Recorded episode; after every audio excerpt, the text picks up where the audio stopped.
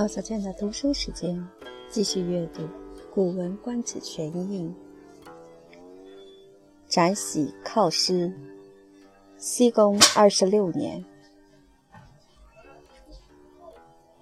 齐孝公伐我北鄙，公使展喜靠师，使受命于展禽。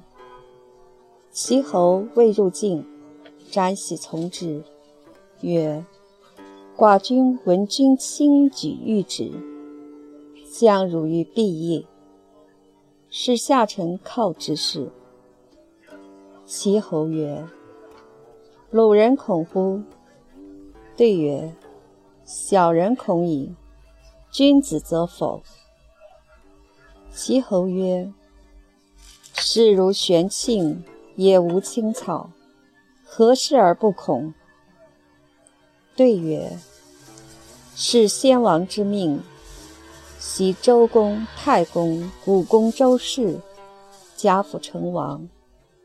成王劳之，而赐之盟，曰：‘世世子孙，无相害也。’再在蒙府，太师执之。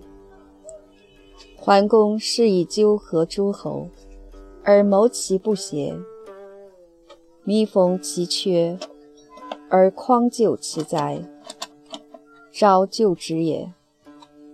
及君即位，诸侯之望曰：“其率还之功，我必亦用不敢保惧。”曰：“其其四十九焉，而弃命废职。其若先君何？”君必不然，是此亦不恐。齐侯乃还。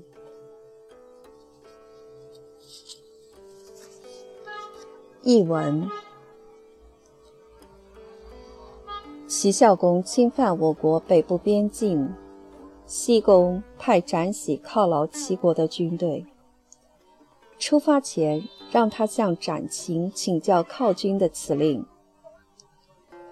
齐侯还没有进入我国国境，展喜就出境去跟随他，说：“寡君听说您亲自出动大驾，将要光临我国，所以派下臣来犒劳您的左右办事人员。”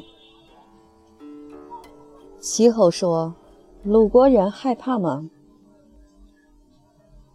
展喜回答说：“小人害怕了，君子却不这样。”齐侯说：“房屋里像挂着的磬一样，空无一物；四野里连青草都没有了，还依靠什么而不害怕呢？”